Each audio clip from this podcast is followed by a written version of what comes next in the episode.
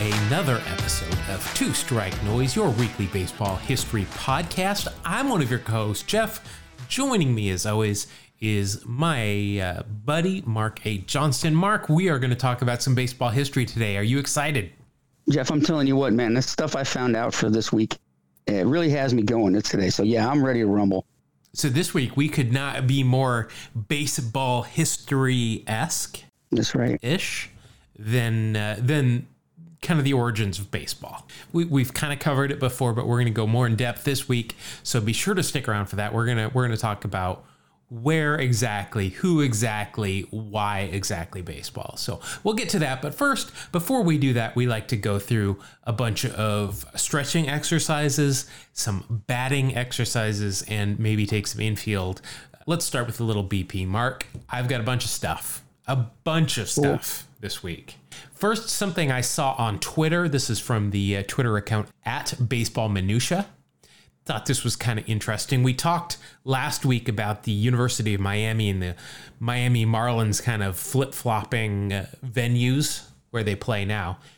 Well, after the Chicago Cubs moved to what was then Weeghman Field, no, later Wrigley Field, in 1916, their prior home, which was West Side Park, was used by Buffalo Bill in his Wild West show, who rented it out for a long running show.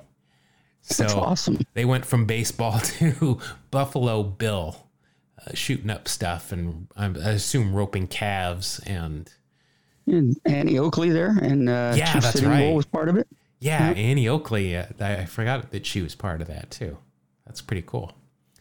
Last week on our show, we I think we we in Wax Packs Heroes we drew Von Hayes, who Yes. we've talked about because I, I like me some Von Hayes, but we were both stumped by the five for one nickname, which apparently everybody knows but us, which is a little embarrassing being a baseball history podcast. And you came up with what I thought was a great uh, explanation for it that he was a five tool player. But that is, in fact, not the case of why he is called five for one. We were uh, informed by several listeners as to why he was called five for one. And he is called that because he was involved in a very famous trade in which he was traded for five players.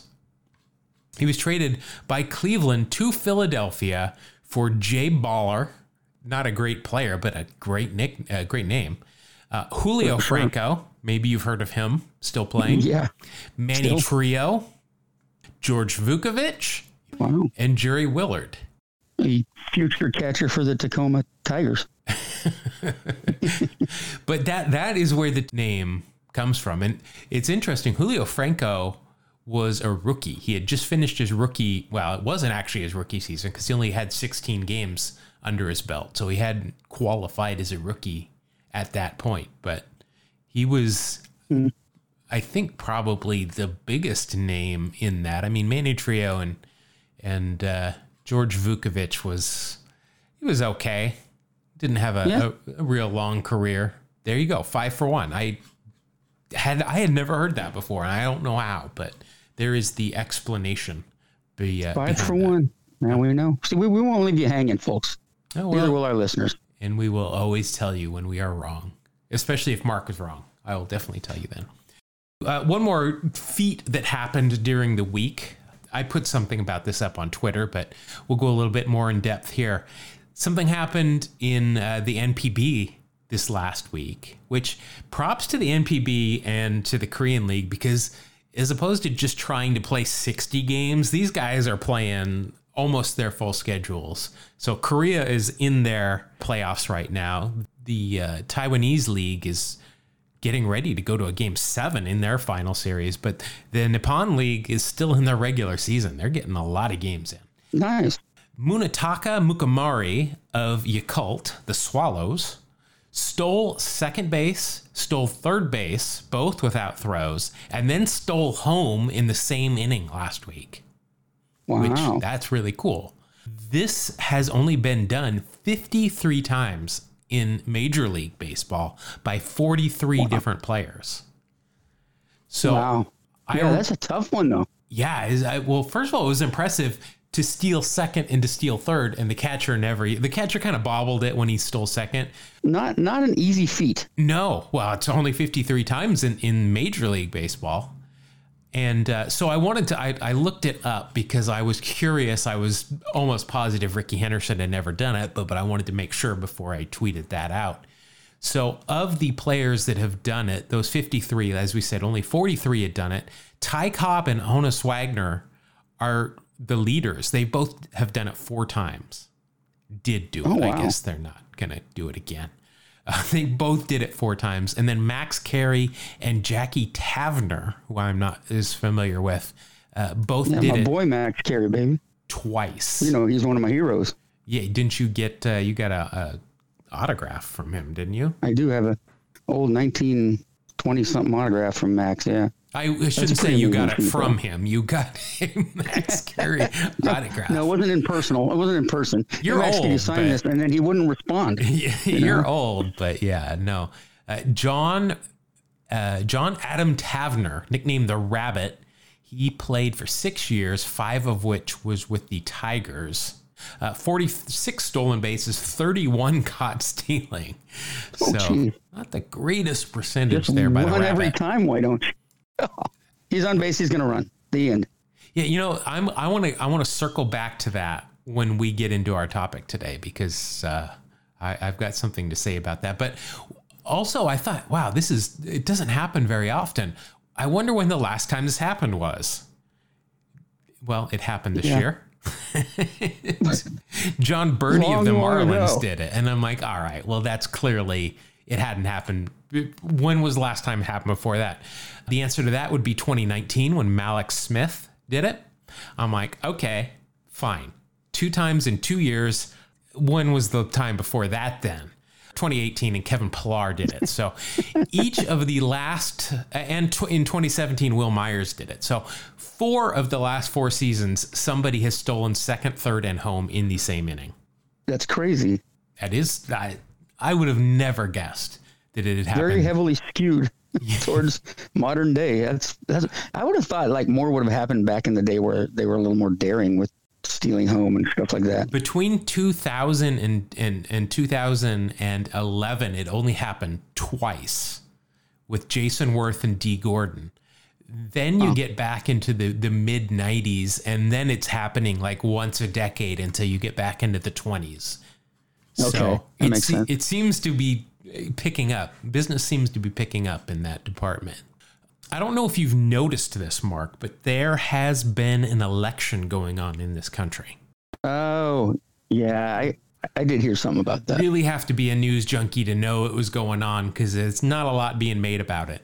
But as of the time of this recording, us recording this show right now, there has been the 46th president elected by the United States. Not sworn in yet, but uh, the 46th president elected. So I got to thinking about the number 46. And I was trying to, off the top of my head, come up with a single player who wore the number 46 that I thought might be worthy of talking about. Can you think of anybody that is worn number 46 off the top of your head?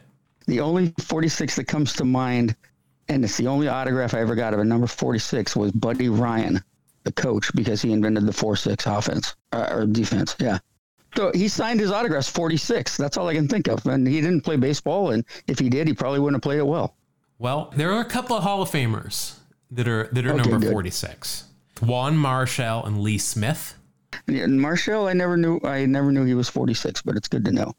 Yeah. Smith, I probably could have come up with if I had used my head, but I don't like doing that. It's painful. Uh, another Hall of Famer that wore 46, Fergie Jenkins. Oh, nice. definitely a pitching number. Mm-hmm. i- Is, is, this is other players that have won 46? Another pitcher, Andy Pettitte. Don't know if he'll make the Hall of Fame. Two, well, actually three players that are not pitchers that wore 46. One is current Paul Goldschmidt wears number 46 Oh, on his back.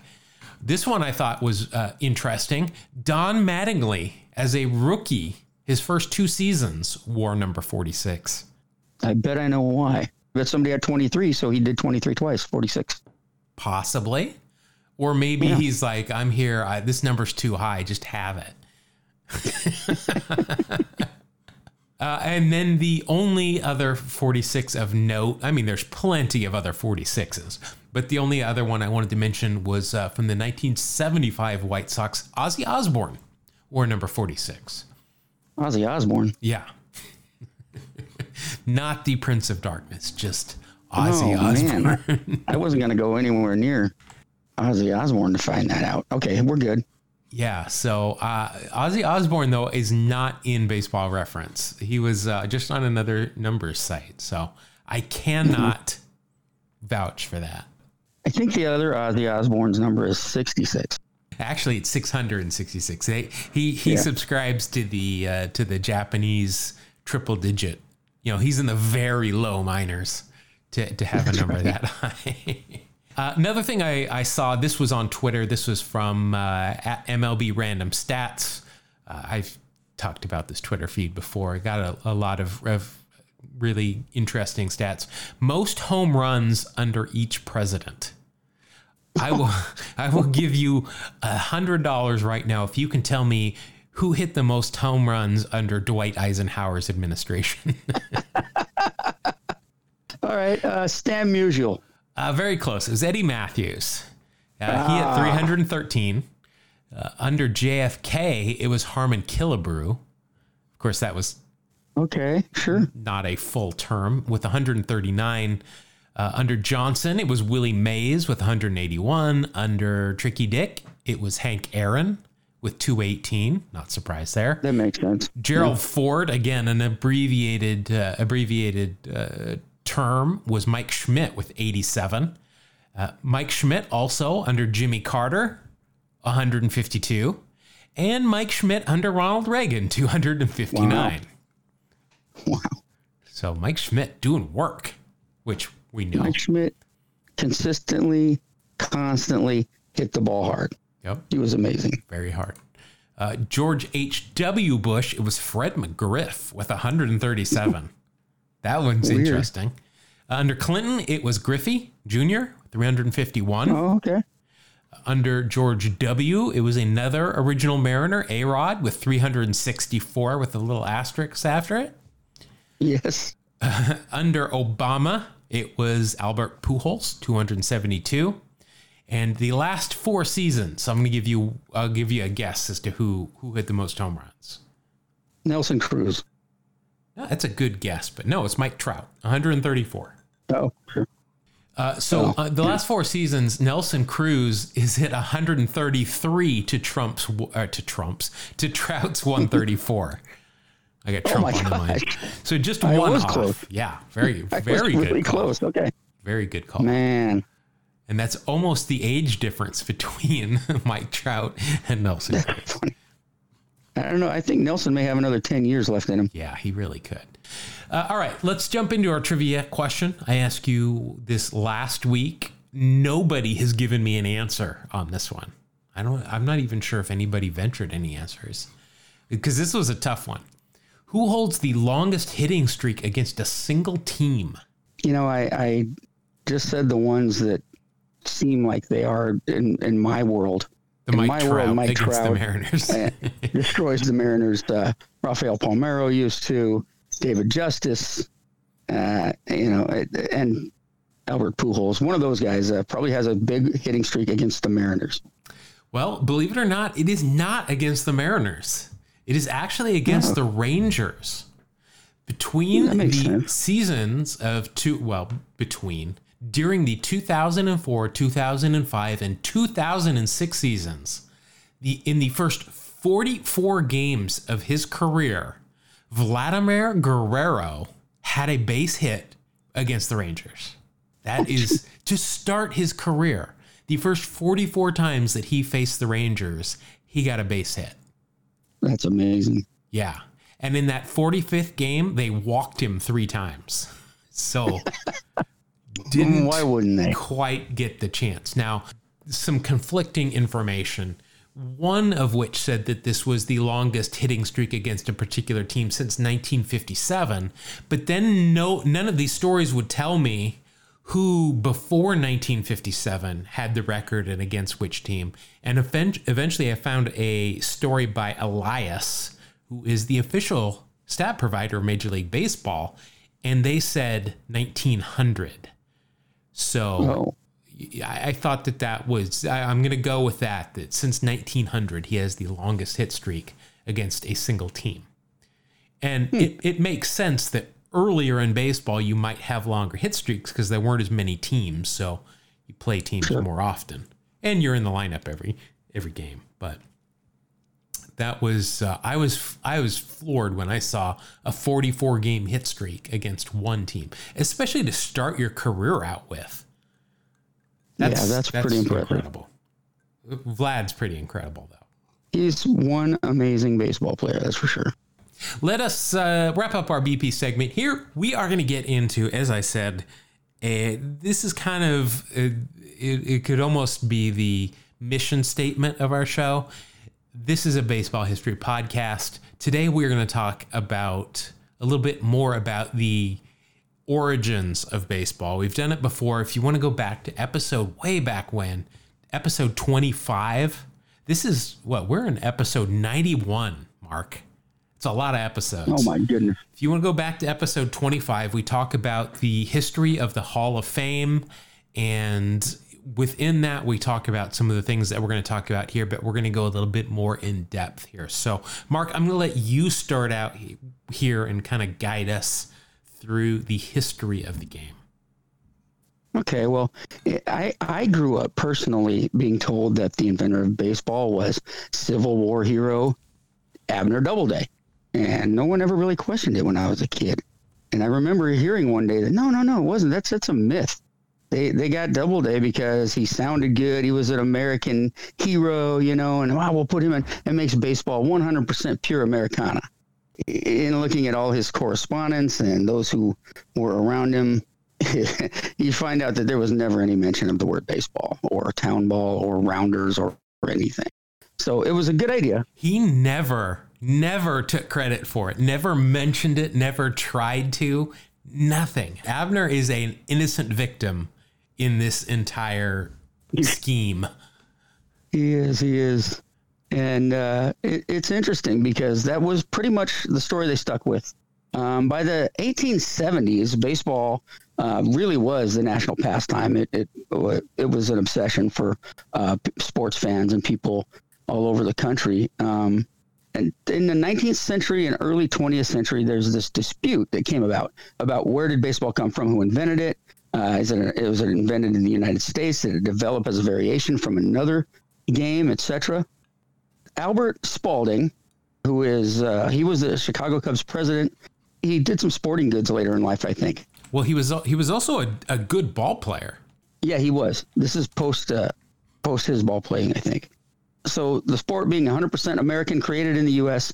That idea was backed by Albert Spalding and National League President Abraham G. Mills. The other side of the argument is, look, baseball is the greatest game ever but it came out of some other games, uh, rounders, town ball, etc., and we just kind of developed it into our own game. Um, and that side was taken up by the prominent sports writer Henry Chadwick.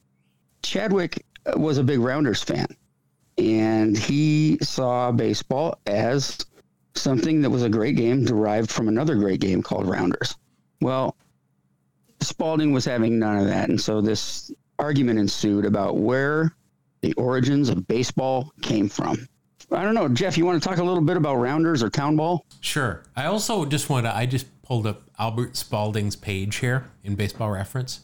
He was a mm-hmm. pitcher. He only pitched for seven years, and I, I, I'm afraid I don't know. He must have been injured because he, he only uh, pitched in four games in 1877 at the age of 26 the four or the I'm sorry, the six prior years to that, he amassed a record of 251 and 65. He never had a losing season. And that last year where he only pitched in four games, he went 1 and 0. His lowest win total besides that was 19. He won 19, 38, 41, 52, 54, and 47 games in his first six years. Led the league in wins, led the league in games, led the league in shutouts, innings pitched. He had nine saves one year in 1875 before they even gave out saves. He led the league. but I mean, he was an incredible pitcher. He is in the Hall of Fame. But yeah, let's talk about let's talk about rounders first. First of all, rounders is first referenced in a book in 1744, and it was actually called baseball at that point. The book was a little pretty pocket book. Sounds kind of like it might have been for a girl.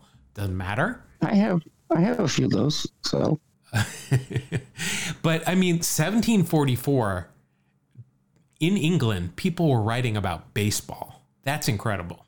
Yeah. And, and, um, and, as I said, it was called baseball at this point before it was known as rounders, similar to how soccer was originally called soccer throughout the world, but then England changed it to football in like the 60s. Now they're all sanctimonious about it if you say soccer.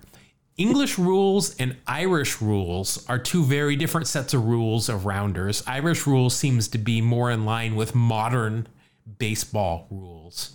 Both are very much like cricket, but instead of two wickets, there are four stumps, which you can kind of think of as, as bases. Home plate, though, is not where we think of it now. Actually, the batter stands in a box, what would actually kind of be between home plate and first base. And that's where they bat, and then you run counterclockwise to first, second, and third. And then third, instead of coming back to where you batted, you just kind of like go down at 120 degrees instead of 90. And that's where that final stump is. The pitcher would bowl the ball from a box, no mound. And that box was seven and a half meters from home, or 24.6 feet. A little different there.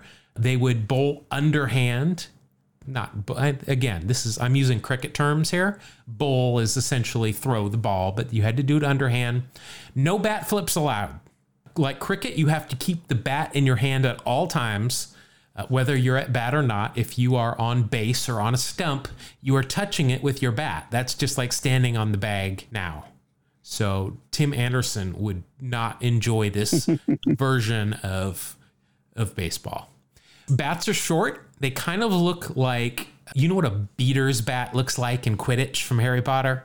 Me? No.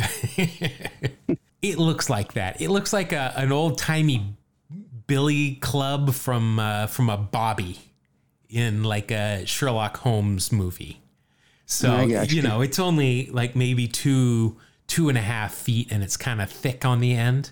That's what they would use, and you could swing it with either one or two hands on the bat the game was only two innings long. And yes. the inning consists of everybody batting, kind of like cricket. Everybody bats until everybody is out. Unlike cricket, once, you know, if you circle the bases and score, you go to the back of the line and wait till you bat again instead of just keep batting like you do in cricket until you're retired. The bowler, as I said, throws it underhand, must be above the knees and below the batter's head can't be too far out and it can't be at the batter. Anything else is considered a no ball. So it's it's like no pitch.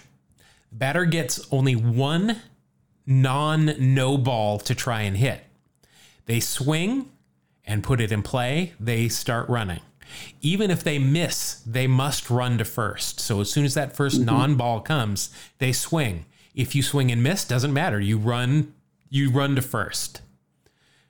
Um, you can also run to first on a no ball if you want. So it's kind of like the Atlantic League, remember, where you can steal first base.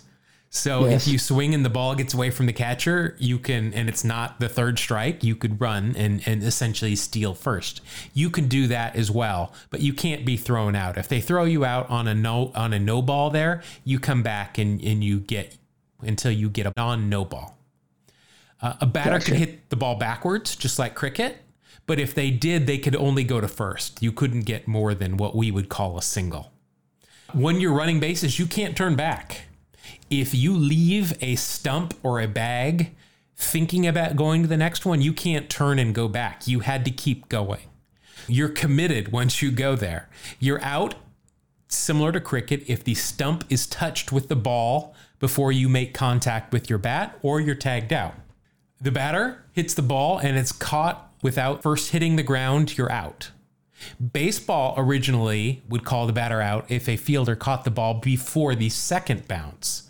But your Right. boy, your boy Chadwick changed that rule to be you got to catch it on the fly. and I think that was for the best. Home runs were essentially worth 1 point or 1 rounder. Scoring a run while not being the batter, you would get half a rounder. So if you just got a single or a double, and then the next guy put the ball in play and you came around and scored, that would be worth half a rounder instead of one whole run as we do today. The batting order, as I said, not completely set. You score, you go to the back of the line. And teams could have up to 15 players, but you must have at least six, and you could only have nine at a time on the field. So those are the basic rules of rounders still being played today, especially in England and Ireland. There is an official association, there are rules, there are leagues, all this kind of stuff you can find online. But that is the basics of rounders. I've got some other variations of a sport called town ball, which has different rules that uh, that we'll talk about here in a little bit. But there there is the down and dirty quick rule today I learned frequently asked questions about rounders. Very nice. Yeah. And, and folks, if you're listening to that and you're putting it together and you're going, this is pretty much baseball, you're right. You're you're right. You are. it is clearly a first step to the game that we know today. Right. But it was not, we, the country at the time and those in charge of baseball, uh, it was all about patriotism and, you know, U.S. had to show off. So we had to say, no, that was completely invented by Abner Doubleday, the war hero. And uh, we, we didn't have anything to do with rounders. Right. Well, we tr- we just got our independence a little while ago from England. There's no way we would have gotten this from them. That's right. So that was Henry Chadwick argued that the uh, there were just so many common factors between baseball and uh, rounders that it just had to be.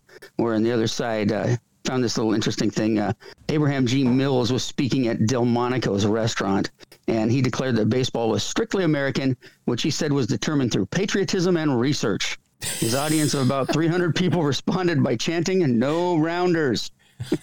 God, he would have fit right in today in Washington. It was determined through patriotism and research. That that I kind of wanted to talk about that because those are the two, and the invention of baseball. Those are the two directions that that people went. Those are the two quote unquote sides. Wouldn't you agree, Jeff? yeah, and uh, Yeah. w- we know clearly now, though, there is a right side and a wrong side to this. I mean, okay, Yes. there nobody has pinpointed exactly who invented baseball. I don't think I don't think you can because it's clearly a variation of a long-standing game that people had been playing in uh, in the UK for a at, you know at least since 1744 when it appeared in uh, a little pretty pocketbook. I, I think it's Well- fairly safe to say though it is not an American invention. It is an uh, is something that uh, Americans have expanded upon and made it better. I would say. Yes. So the question became if baseball were 100% American, who invented it? And and we all by then everybody was like, well, Doubleday was fun. We're not going to go with that. And so the research ended up going to the Knickerbockers, the the first professional baseball club, I believe, weren't they, Jeff? They were not completely professional because that was the Cincinnati Redlegs, if you remember from last week. But this was, I think you're you're re- referring to the first game played at Elysian Fields in in New Jersey. Yeah. Alexander Joy Cartwright Jr. was a member of the uh, Knickerbockers. And uh, he has since been credited with coming up with 90 foot base paths, nine inning games, nine players on the side, or on each side, and, you know, basically all the modern rules three strikes and you're out, four balls and you walk, three outs in an inning, etc. Cartwright, we were told from then on, was this was the guy. This is the guy that invented baseball, and we're all very impressed as it turns out, though, this 1950 or sorry 1857 meeting, there was a convention of 14 New York area clubs and they, they the whole point was to codify the rules of the game of baseball. So it was a convention. They were going to go over and they were going to actually create and say these are the actual modern rules. Well, guess who wasn't there? Alexander Cartwright. so that really leaves that up in the air, doesn't it? About Cartwright inventing baseball, and you know he's got Cartwright has uh, he's in the Hall of Fame, you know, and maybe he should be there for other reasons and so on. But the idea that he just took a, a notebook out and started drawing up 90 foot bases and so on, that's just not true. The guy that really decided that he, you know, he thought it out, did all the math, thought he had a great idea, and really did take the lead as far as coming up with baseball's true rules was a guy named Daniel Lucius Doc Adams. Everybody just called him Doc. And Doc was an actual doctor, loved baseball, loved to play, practiced medicine, and played baseball simultaneously. Married, had five children, and he was also a state legislature. So he didn't have a lot of free time. However, however, he did come up with the idea of setting the rules down and uh, he was involved in every aspect of it. Here's an example. Adams makes the argument that we should have 90 foot bases. They are that's the perfect length. Everybody was like 75 feet, dude. Bases are 75 feet, and he he argued until he was blue in the face, saying it needs to be 30 yards. Just watch any other game. Watch 30 yards. That's that's the exact right amount. Of, so they finally gave in, and they said, "Fine, you get your 30 yards, you get your 90 foot bases." That is something that Adams had a big part to play in. Interestingly enough, a guy that I wasn't really familiar with, Daniel Lucius Doc Adams, may be more the father of baseball than either of the previous fathers we mentioned. That's incredible. I, I was just talking on Twitter with somebody last week about the 90 feet and how it is absolutely perfect. Mm-hmm. There are mm-hmm. so many close plays at first base. And imagine if it was 75, you'd you'd see guys hitting 600. Oh yeah, for sure. Yeah. It would be a completely perfect. different game. There, there's so many things in, in baseball that are just perfect, that are just just right where they need to be to make make it exciting. Yeah, it's so true. That's what makes it. Uh, and, you know, we always talk about that's what makes baseball incredible. That, that's just another thing that that adds to the myst- uh, mysticism of baseball. How it's just more than a sport, in my opinion. Adams will will Adams ever get the uh, credit? For what he did. He was actually on the Hall of Fame ballot for 2016. Really? But the committee only gave him, did not give him enough votes. What happened was these new documents came about. This document's called Laws of Baseball. There's a space there, it's not one word. And this is where this meeting came this meeting came from. They came up with these laws. This was in 1857. So it was three years earlier than they thought Cartwright invented the game. So I think we've done a pretty good job of disseminating some bad information. We don't really have, relying at, at what I've discovered, we don't really have a father of baseball. We have a few uncles, Spalding being one, and and Adams being one, and you can even include uh, our. Everybody's got a uh, like their dad's best friend. They call an uncle. Well, that would be Abner Doubleday to baseball. That's very interesting. Let me let me tell you a little bit more about some of these other games because I think you'll you'll find some of the the rules of these other games are things that people like Doc Adams and Cartwright and so forth melded together to kind of come up with what we've got today. So you've mentioned it a couple of times. There's Town Ball, which is very similar to Rounders, but it is different. And there are a couple of different variations of Town Ball. Specifically, there is Philadelphia Ball, and then there's New York Ball. And that New York ball is closer to what I described earlier, rounders. Uh, again, with town ball, number of players on a team was usually more than nine. The report that we've talked about before, commissioned by Albert Spalding, said that there could be 20 to 50 players in the field at one time.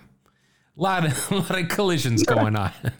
uh, also, the field size had no limits, so there was several fields that were almost a mile wide, which doesn't make any wow. sense. Yeah, I had to read that several times. Uh, it is more likely, though, that most games of town ball were played with 11 players per side. It also says that they used flat bats like cricket bats as opposed to the uh, the rounded bats that we were discussing in rounders. There was no foul territory. All balls struck were in play, so again, very similar to cricket. Base runners could be retired as well by hitting them with the ball, which was called soaking or plugging. There are certain players, kids I grew up with, that would have really enjoyed that rule. Uh, I think there are current major leaguers, some that would really enjoy that rule. Boy, but be a lot of brawls. Uh, bases Yeah. also much closer together. This is kind of like again, this is what you were talking about. Uh, bases were also though you were they were not a safe haven. They were just simply points that you would have to touch before you were plugged or soaked or otherwise put out before crossing home plate trying to score. So essentially, it was a two true outcome type of game. It was either a home run or it was an out. Innings were played, they were played two ways. First, being called all out, all out, which meant all players had to be called out before the end of the inning or one out all out, which meant only one batter needed to be retired, and then that would end the inning. Doesn't sound like as much fun as the other ones. No.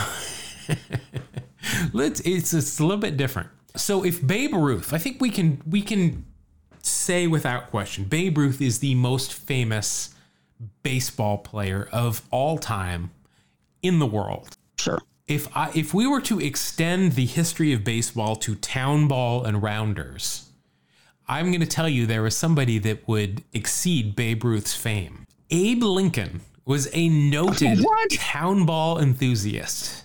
No and he kidding. would often he would often get games together to help distract him from his political as as well as his legal career.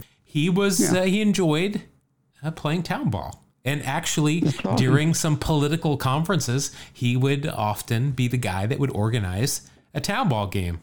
That's awesome. Uh, there was another game called Old Cat. And Old Cat is very similar to Town Ball, but instead of team versus team, it was player versus player. Everybody would rotate a position as outs are recorded. So if you started out at, and these positions numbers have nothing to do with how we score today. So today, the shortstop is position number six, but at this point, uh, I don't. I I read what the numbers were, but six was not shortstop. It was let's say it's left field. So if you started in left field and one person got out, that person would then go to the field. Everybody would move up, and whoever was position one would then become the batter. So that's how you would play, and it would just be you would keep going until you were put out, and you would score these runs or rounders, whatever. There were only two bases, so it's just like cricket. You hit the ball, and then you run back and forth, and each one you touch, you get a run. There was another game called Three Old Cat, which had three bases, and you would play with more players. But again, it was player versus player. And then, of course, there was the Four Old Cat, which is more like Rounders, and it has the four bases. Gotcha. Again, another game very similar to these other ones, where certain aspects of it have been amalgamated to the game we know today. And then the last variation I wanted to bring up is something called extreme baseball. Now, this is a very modern take on a baseball. Both teams are on the field at the same time. Pitchers from each team take turns pitching to batters at two adjacent home plates. So it's kind of like you've ever you've ever seen batting practice in Japan. They have two cages right next to each other, so multiple players can be taking BP at once. So it's kind of similar to that. One team runs around the bases in the normal counterclockwise direction, and the other team runs around the base in a clockwise direction. And you can have runners inhabiting the same base from different teams at the same time. So That is extreme. yeah, this is ex- extreme. They, if you ever went to one of these games, they will sell you the whole seat, but you're only gonna need the edge. I'm just telling you right now. this league uh. Was playing up until about 2012, and then it ran into some financial issues. This league is still available for purchase if anybody wants to buy it and start it back up. We're, we're going to start a GoFundMe for this. That's where I was going to. Yeah. if all our listeners contribute just seven or eight thousand dollars each, we can do this. A day for the next two years. That's right. we could put a down payment down for extreme We'll get back to you on that, baseball. Get back to you on that GoFundMe. The XBL. Let's do it. All right. So that's it. That is that is the complete history of baseball. You don't want you don't even need to watch Ken Burns baseball. You don't need to read any sort of books. Uh, this is this is it. There's nothing more you need to know. Uh, actually, all. there's plenty more, and and we will, I'm sure, probably cover this again because I'm sure. we can never know everything about this and put it in an hour long podcast, which is going to run a little long today because uh, I don't know. We had a lot of fun talking about this stuff, but there you go. Yes. The history history of the game of baseball. Itself. There you go. All right, Mark, are you ready to jump into the segment that we have deemed Wax Packs Heroes? Wax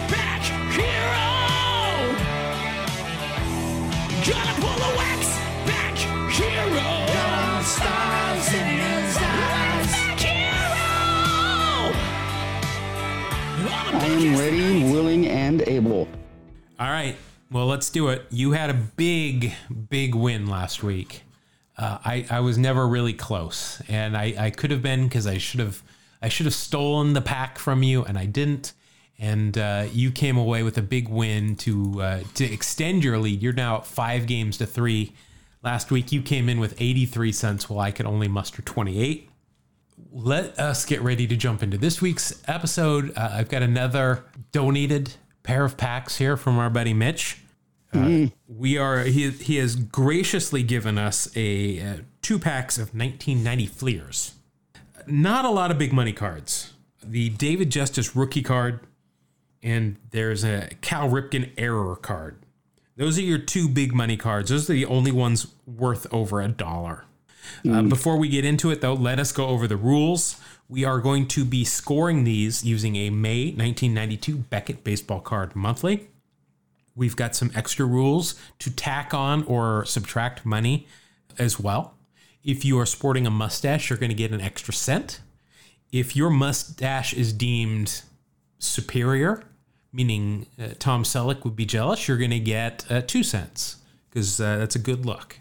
If you're wearing glasses of any sort, you're going to get an extra cent. If you are wearing real stirrups that we can see, you get an extra cent. If you are wearing, however, two and ones, we're going to minus one cent because that's not a good look. If you are wearing MIMS bands, meaning anything that has a caricature of you or your jersey number on it, we're going to give you an extra cent. And if you are wearing high top shoes, we're going to minus a cent. And if you're wearing high top shoes and two and ones, we're going to minus two cents because that's a crime against humanity. It's that's like wearing white after Labor Day. It's awful. It's awful. All right. So, uh, Mark, I've got these two packs of cards. Uh, I'm going to let you choose left or right. I'm gonna go with the right. Go with the right. All right. I have got the option because I am the commissioner of stealing that pack or not stealing that pack. I'm going to go ahead and let you have it. Uh, Okay. I'm, I'm just gonna. I'm only gonna steal when when I get behind too far. I'm only down two. So you've got the pack here on the right. Uh, I'm gonna elect to go second. So you are gonna get to go first, and I am going to open these up, and we will get started. All right. So we start off with some uh, stickers. You've got an old school Expos, Dodgers, Mets, and Phillies sticker. So congratulations. There is baseball trivia on the back, but we're not going to go over that. All right. You're off to a good start here. Uh, you've got a special card. It's called Human Dynamos. And uh, it looks like it was taken at the All Star game here, where one of the members here hit a home run in the first inning that uh, President at the time, Ronald Reagan, got very excited about. This card has a Hall of Famer on it as well. It is Kirby Puckett and Bo Jackson. Oh, nice. Yeah, so let's Very see. nice. Kirby. Yeah, so you're going to start off strong. That's a seven cent card. Uh, of course, Kirby's in the Hall of Fame and he's got a mustache. Bo does not.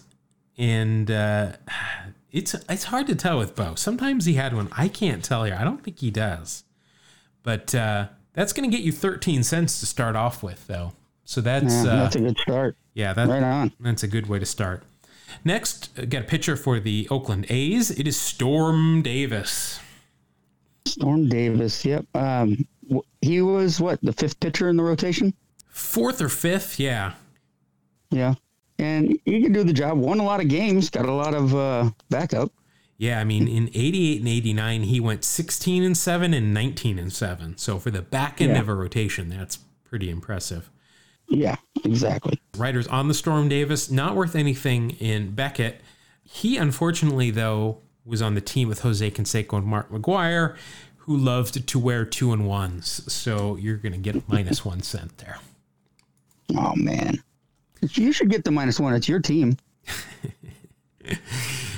Uh, next pitcher for the uh, Baltimore Orioles, it is Pete Harnisch. Pete Harnisch, good, he's a good pitcher. Yeah, he was a solid pitcher. I, I'm let's see here. I'm sure he was an all star at some point. Uh, I just remember he was always a solid, solid guy. I think he was on the Astros too for a bit.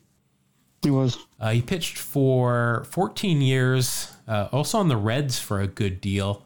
He was uh, only an All Star once. That's his only uh, only claim to fame there. But uh, 111 and 103 lifetime record.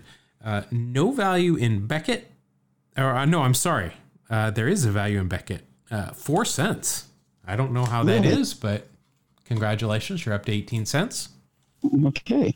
Next, oh, I almost want to give you extra money for this just because we've talked about him a lot recently uh, regarding Jellogate.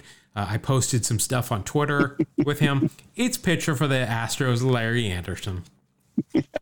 And that's uh, Andersen S E N. I wanted to point that out. Absolutely correct. Uh, yeah, Larry Larry Andersen was uh, an awesome player and a prankster. Um, he was also involved in one of the best Astros trades of all time. For Jeff They dealt him. they dealt him to get some third baseman that they moved to first. The guy's name was Bagwell, I think. Yeah, wonder whatever became of him. I don't know. No value from Beckett, but he's got real stirrups, so you're going to get one cent. Next, you got another pitcher, but he was looking very uh, infieldish here. He's got a batting glove on underneath his uh, underneath his glove, and he's also wearing sweatbands, not Mims bands. But it's Melido Perez, pitcher for the Chicago White Sox. Melido, I don't. I remember him being kind of a small guy. Wasn't he a really skinny guy? Uh, definitely skinny. He was 6'4", 180. So Yeah, he was- he, he was super thin. yeah, when he when he go into his motion, you lose sight of him for an instant at Yeah. home plate. Real lanky. Yeah. Uh, no value there from Beckett. No, uh, nothing else that's going to add or subtract anything. Next, oh, this is one of my nemesis. Billy Beane's best friend managed the A's for some just awful, awful years and won a World Series this ring as the bench coach for the Dodgers. Here he is catching for the Yankees, Bob Geren. Bob Geren, man, I, I do remember him being with uh, coaching with the A's. Did he manage the team? Yeah, he managed the team really awfully. I, I really, I just, I disliked the man so much because of the way he managed my team. No value in any way, shape, or form there. Next, we have got the guy that caught the final out for the Yankees' first World Series win in 20 plus years. It's Charlie Hayes, third baseman here for the Philadelphia Phillies. Chuck Hayes. Don't know a whole lot about him, but uh, I'm sure he's a really good guy. Charlie not worth anything here in Beckett. He has got two and one stirrups, but he's also got a mustache, so that'll even you out there. Next, we have got a gentleman, a pitcher here for the Rangers. His son was the number one draft pick for the Kansas City Royals last year as a shortstop. Here is Bobby Witt Sr. Bobby Witt, good ball player in his own right. Yeah, You good know, I mean, pitcher. he stuck around for a while, and and uh, he could get some outs. Was he a lefty? Uh, no, he's a righty. Okay. A's legend Bobby Witt came over at the deadline in 90. No value here from Beckett, and he's wearing two and ones. So it's going to be a minus one cent for you. You're at 18 cents. And your next card is first baseman for the Braves. That is not Fred McGriff, it's Gerald Perry. Gerald Perry, he did a decent job over there, Yeah, but didn't. McGriff was better. Yeah, I think that's safe to say. McGriff hit the most home runs during the uh, Reagan era. No, the uh, George the? W. H. W. Bush. that's right. I believe. That's right. Let, let me double check my work because I think we mentioned it was a short one. Yeah. Yeah. With uh, 137. No value here from Gerald Perry. He's got uh, real stirrups though, and uh, does not look like a mustache. So you're just going to get one cent. That'll bring you to 19 cents. Next, I remember this guy as an Astro more than anybody. Here he is with the Cardinals third baseman Denny Walling. Yeah, Denny Walling was was definitely an Astro for a good long time. I was a big fan of his. Corner infielder, pretty good bat. Yep, I like Denny. Uh, Denny Walling played for a good amount of time 18 years, uh, 13 of which was with with Houston. But uh, Wow. that's it. No, no playoffs. No. Well, he he he made the playoffs, but he never won anything. Never an All Star either. Uh, no value there. Next catcher for Cleveland, it is Andy Allanson. No clue. I remember Andy. He's got a good mustache here. It's not a two center, but it's a, a mustache that'll bring you up to 20 cents. I, he was behind uh, Sandy Alomar, though, at the plate. He was the number two catcher. This guy we've talked about before. He's got a great Jheri curl. You and I both remember him more as a second baseman for the Phillies, but here he Oh, yeah. is. Uh, he wound down his career with the Mets. It's Juan Samuel. Juan Samuel, solid second baseman. wore wore that Phillies uniform really well. Uh, I think I say that every every time that we uh, talk about him. He did look sharp in that uni, and you know he, he he could do a little bit of everything too. He was he was pretty solid all around. yeah, he was an All Star a couple of times. Uh, ended up 259 career average. Started off his career leading the league in strikeouts four of his first five seasons, and then really cut down. Man, man, I guess he'd have had to have. No value though. Yeah, he's got that mustache. So you're going to get one cent. Next, uh, nicknamed Devo, and it's not Devon White. We just had him, I believe, last week. Here he is with the Orioles, Mike Devereaux. Oh yeah, he was uh, he was a Dodger though. I think he came up through the Dodgers. Let's see. He, you are absolutely correct. Albuquerque, and then up to the Dodgers for one year, uh, two years he played before he was uh, traded to the Orioles. No value. He's got he's got a like a 4:30 o'clock shadow, not quite a mustache. Oh well, almost there. Next, this guy is a third base coach for the Houston Astros. His son went to the University of Washington and played football. He was drafted in the first round by the 49ers and was cut this last week. It is Gary Pettis. Gary Pettis, uh, who I got to work with for uh, one season in the minors, and you will not meet a nicer guy. And just uh, he, he was so good at. Uh, he wasn't a coach with us; he was supposed to play, but he was so good with the younger players and just throwing them out little hints here and there on how to make things better. And he was he was just a good guy to be around. Good base runner, good speed. Oh yeah, and uh, a few Gold Gloves, I believe. For a Yeah. guy that couldn't hit, he won some Gold Gloves. Yeah, I, I'm looking at his stolen bases here, and he was at, you know, 40 to 50 every year uh, during the first Right. part of his career. Also born in Oakland, California. So good for him. Oh. No value in Beckett, but he's wearing real stirrups, so you'll get one cent to 23 cents. Next pitcher for the Giants, it is Jeff Brantley. Sure. No value there in Beckett and nothing uh, nothing extra. And your final card is from the Dodgers. It is outfielder Mike Marshall. Mike Marshall. Remember that guy used to always. I didn't get hurt a lot, but he missed a lot of games from being hurt. It was it was weird. Well, how how did he uh, get hurt? Well, he would. I remember hearing one story that he came up to uh, the manager and said he couldn't play that day, and the manager asked him why, and he said general soreness. so he he, he was not really known for, as the kind of guy that would grab the bull by the horns, but he was a good ball player and General soreness. he did what he could. Eleven years in the bigs. I'll take Yep. it. I'll take that career. Also won two World Series, Yep, there you go. both with the Dodgers in '81 and '88, and then uh, was on Boston the next year, '90, when the A's beat them. All right, no uh, no value of any sort there on Mike Marshall. So that will end your pack at 23 cents. Okay, that's not the best That- score. that is very beatable on my part. So let's uh, let's open this second pack here, and we will see what uh, I come up with. All right, so I've got a sticker. I got four stickers. I got Cleveland, Tigers, Royals, and uh, old school Brewers. So that's good there. I'm going to get some uh, extra extra points here on this one. I'm starting off with a member of the Wax Pack book pack. It is infielder for the Toronto Blue Jays, Rance Mulliniks. Nice. Rance has been discussed on this show a number of times. Yep, we've discussed him several times.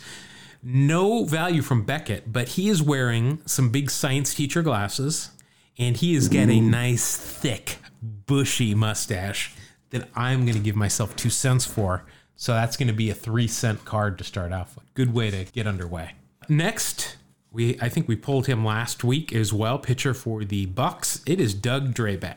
Oh yeah, we were talking about what a solid pitcher he was. He really was. Yeah, he was an all star several times. His son pitched for the Astros. Uh, I am going to guess probably no value though. Uh, no value in Beckett, but he does have a mustache as always, so I'll get one cent there.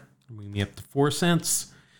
This is a Grizzly Adams esque card. He always had a big beard. Was one of the great closers of the time here with the Twins. It's Jeff Reardon. Reardon knocked he uh, notched a ton of saves over the course of his career. Yeah, so Jeff Reardon, uh, I think we've talked about him, his numbers before, because he only led the league in saves once, and that was in 85 with Montreal. But he finished with 367 saves, Yeah. which I think was the, the record at the time he retired. Uh, he was on that 87 World Series team with the uh, Twins as well. But Yes. no value in Beckett, but he's got that incredibly bushy mustache and beard. That'll give me five cent total. This guy is one of your favorite Astro pitchers that is not Nolan Ryan. Uh, he is admitted to how the Astros stole signs in the early 80s. This is a Fleer All Star team card, Mike Scott. Mike Scott was he was the perfect complement to Nolan Ryan because he had I don't know what he threw, man, but those pitches he would throw stuff that would bend in directions you didn't think were possible. He was so dominant for a couple years. Um, it was him and Nolan and a guy named Danny Darwin that were just unhittable over the course of, of a few years there in the Astros. Yeah, Danny Danny Darwin. I remember him from the Astros and the uh, the Red Sox. Uh, Yeah. this is an all star card, and we've determined those are generally not worth anything, and this one is not either. No. Uh, but he does have real stirrups on, so that'll get me one cent. Next, I've got a checklist card, so that's not cool. Next, Ooh. after that, is one of my favorite third basemen. We talk about him every time we pull him. He's got a good mustache, he's got good stirrups, but his card's not worth anything. It's Mike Pagliarulo. Yeah, Pagliarulo should he should be in the Hall of Fame just because he's got the name Pagliarulo. Pags I mean, come on, that's a a, great sweet name to say. Pags is a great nickname. Uh, next, Can't beat it. Next, we've got uh, somebody that was traded for Rickey Henderson at one point uh, from New York to Oakland. Here he is still with Oakland. It's Stan Javier. Stan Javier, yes. Uh, final game of his career, he was a Seattle Mariner. I just wanted to point that out. And he was celebrated as such. Uh, no value from Beckett. He's got a uh, wispy little mustache there. That'll bring me up to nine cents. Next, we have got the catcher who caught Nolan Ryan's uh, 5,000 strikeout against Rickey Henderson. He has got a Tom Selleck mustache here, and I think that's going to be the only value I get from Geno Petralli. Oh man, I remember Geno. I don't remember him playing a whole lot, but uh, you just got you got to like the name Geno Petralli. Yeah, I, I'm guessing that he's Irish. Is that what, what, what we should get from a Geno Petralli? Geno Petralli, yeah, he's uh, definitely Irish and uh, is uh, known for speaking Gaelic. All right, next we've got a World Series winning manager from last year. Here he is, though, when he was on the Expos, who then moved to the National, you know, to Washington and became the Nationals. It's Dave Martinez. Oh yeah, This is a Dave young. Martinez, good ball player. Wow, he looks like he's about 18 here, but he had already been in the big leagues for four years at this point. Wow. Uh, no value here from Beckett, and nothing that's going to get me anything else. He's wearing the number one, though. That takes some uh, some uh, cojones to do. Let's see. Was he uh, was he a, uh, number one draft pick? He was drafted in the 40th round, and then in the third round. So, yeah, that takes some uh, takes some guts to wear number one. Yeah, it does. All right, uh, no value there, so I still sit at 11 cents. Next, Goobs from the Royals, Mark Gubicza. Another good ball player. Yeah, and some of these I, I've, I've started taking to not pulling up everybody's stats just simply because we've talked about most of these guys before. Because Yeah, we keep pulling the same cards. Saberhagen and Goob uh, uh, And Cone at one point one, was in that rotation. too. yeah, that was Yeah. a tough rotation. Yeah, that really was. Unfortunately for me, no value, but he is wearing two and one, so that's going to minus a cent. Next pitcher for the New York Yankees. So we've talked about him just because we were not familiar with the stats prior. It's Walt Terrell. Ah, yes, we did talk about him. Well, I, I guarantee you what, what we said was, wow, I can't believe how long he pitched for somebody that we just barely remember his name. That's right. He's got a mustache though, and he's got real stirrups, so that'll bring me back up to twelve cents. Next, we've got a guy, and uh, I, I we just mentioned him a couple of episodes ago on uh, a story that I did, and he was involved in a trade. It is Dan Schatzeder. You got to say that one. You got to be really careful. shot setter. Yeah, when when you say that one. Yeah, And if you remember, uh, Schatzeder was traded for Ron LeFlore, who we talked about just a couple of episodes Oh, ago. right. Mm-hmm. And everybody was surprised that it was straight up. He's one for one as opposed to five for one uh, for, for Ron LeFlore. But then everybody started to find out what issues Ron LeFlore was having. And uh, that was a good move. This card not worth anything. And uh, he's got a good mustache, though. That's one cent there for me. That'll bring me up to lucky number A Rod 13. This guy was very successful at throwing out Rickey Henderson. We talked about, and Rickey Henderson has uh, mentioned him as being one of the guys he did not like to run against. Catcher for the Angels, Lance Parrish. ah, yes. That's Parrish. Who uh, didn't we check? He played for a good while. He did, and uh, but he's a big dude. He is a really big dude. Uh, 6'3", 220. He just looks huge in this picture. No mustache, uh, but he's a catcher, so of course he's got real stirrups on, and uh, that's going to be the only value though for that card. So that'll bring me up to fourteen cents. What did you had? Uh, Twenty three. So I've got two cards left here, and I got to make up nine cents to tie. All right, so my second to last card is uh, gonna score me big with these glasses. Stirrups pulled all the way almost up to his knees. A dominant closer of the decade. It is none other than Tom Henke of the Blue Jays. Oh, yeah, Tom Henke, who you look at, you wouldn't go, oh, I guarantee you that guy's a total tough, bad guy closer. You would look at him and go, I wonder if he runs a library. I call him science teacher glasses for a reason. It looks like he would be teaching about photosynthesis in like junior high science. But boy, could he pitch. Oh, my. Yeah, led the league in saves in 1987 with 34 and ended up with 311 during his career. The card's not worth anything, but the uh, the mustache and the glasses will get me two. And I'm down to my final card, and I'm still trailing by seven cents. And I don't think that Dickie Thon is going to get me over that hump. I'm a big Dickie Thon fan, of course. now he's got a good mustache here. Now, didn't Dickie Thon at some point he got hit in the face with a pitch? I believe He did. With the he Padres. was, I uh, think. He had put up some amazing numbers and he got hit in the eye socket with a pitch. And he started seeing double and he just was never the same, wasn't even close. Uh, I mean, he was still a good ball player, but when he first started, people were saying, you know, this guy's going to be a superstar. And he came back from it and I think still had some double vision, but was able to overcome it and, and be a pretty good ball player.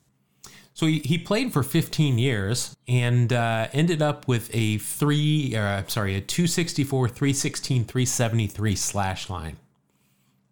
Was a All Star one time and uh, came in uh, fifth or seventh in MVP voting in '83. Oh, nice. But uh, that card's not going to get me anything from uh, from Beckett, but it'll get me one cent because of that mustache. So that'll bring me up There to you go. 17 cents. And you, Mark, congratulations, have once again defeated me, and you've now doubled my score. You are up six to three. Uh, it's, uh, it's just pure skill, man. I practice more. You need to practice more. yeah. I guess I do. I need to. I'm just going to steal every every pack from now on.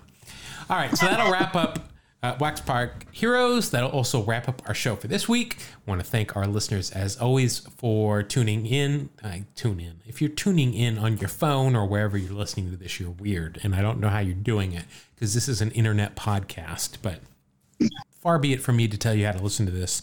Uh, we do appreciate it though. And we certainly, I really have a lot of fun during the week, Mark. I got to tell you, uh, talking to people on social media, both on Twitter and Instagram, we can be found at Two Strike Noise. That is at TWO Strike Noise.